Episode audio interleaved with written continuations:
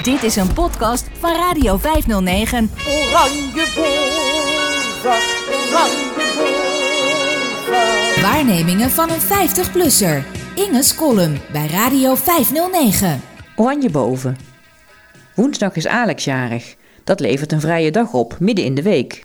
Ik neem aan dat Koningsdag dit jaar extra uitbundig gevierd gaat worden. Met veel vrijmarkten, meer kinderspelen en nog meer oude ambachten, oranje tompoezen en oranje bitters.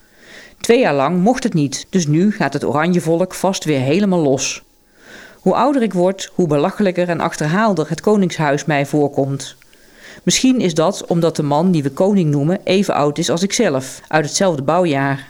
We hebben trouwens nog twee dingen gemeen, Alex en ik. Onze moeders zijn beide geboren in 1938 en we hebben dezelfde universitaire studie afgerond. Dat laatste delen we ook nog met die andere belachelijke gezagsdrager van ons land, premier Mark, ook geboren in 1967 overigens.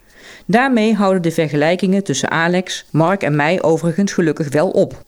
Het wil me maar niet lukken die niet al te snuggere oranje telg met zijn dikke kop en onhandige uitspraken serieus te nemen. In mijn ogen ontstijgt hij het niveau van de lallende Leidse student nauwelijks. Die hermelijnen mantel past hem niet. Het lijkt me uitsluitend aan de sluwheid en de strategische capaciteiten van Maxima te danken dat het hem überhaupt lukt zich in de publieke ruimte enigszins staande te houden. Met zijn voorgangers had ik veel minder moeite.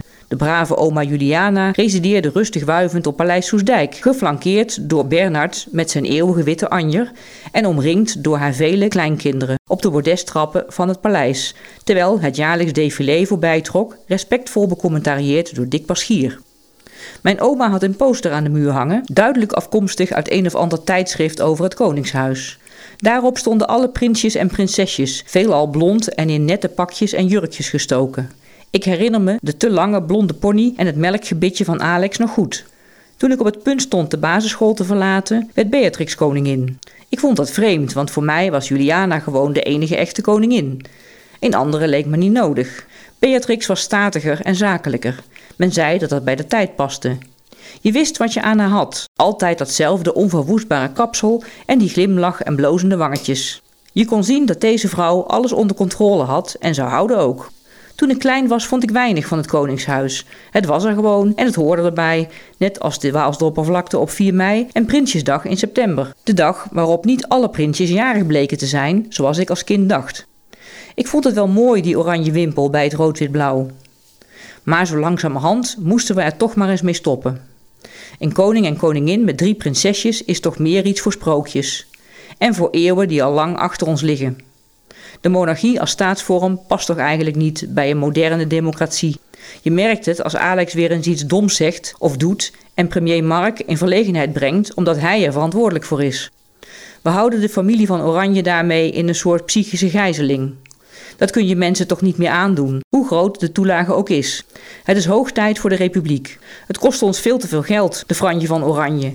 En we krijgen hoogstens spiegeltjes en kraaltjes voor terug. Want ze gaan moeilijk doen als ze gefotografeerd of gefilmd worden. Dat mag maar een paar keer per jaar als de familie even wil poseren voor het volk. Ze kopen een stuk land in Mozambique om er een afgesloten paradijsje voor hen alleen van te maken, ten koste van het regenwoud en de mensen die van de opbrengst van het land moeten leven. Ze gaan op vakantie naar Griekenland, terwijl het gewone volk in lockdown binnenzit.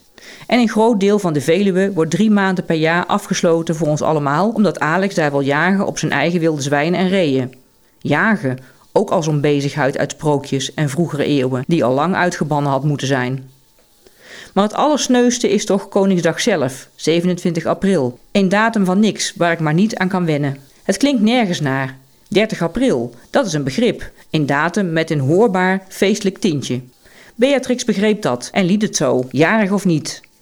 Een man die het zo met zichzelf getroffen heeft dat hij de vrije oranje dag bij zijn aantreden drie dagen naar voren haalt, alleen maar omdat hij dan zelf jarig is, die deugt niet voor het koningsvak, want heeft geen gevoel voor publiciteit en traditie. Buitenlandse toeristen doolden jarenlang verbijsterd rond in de Amsterdamse binnenstad, drie dagen te laat. Nederland was al sinds 1948 gewend aan 30 april als Koninginnedag. Had het lekker zo gelaten.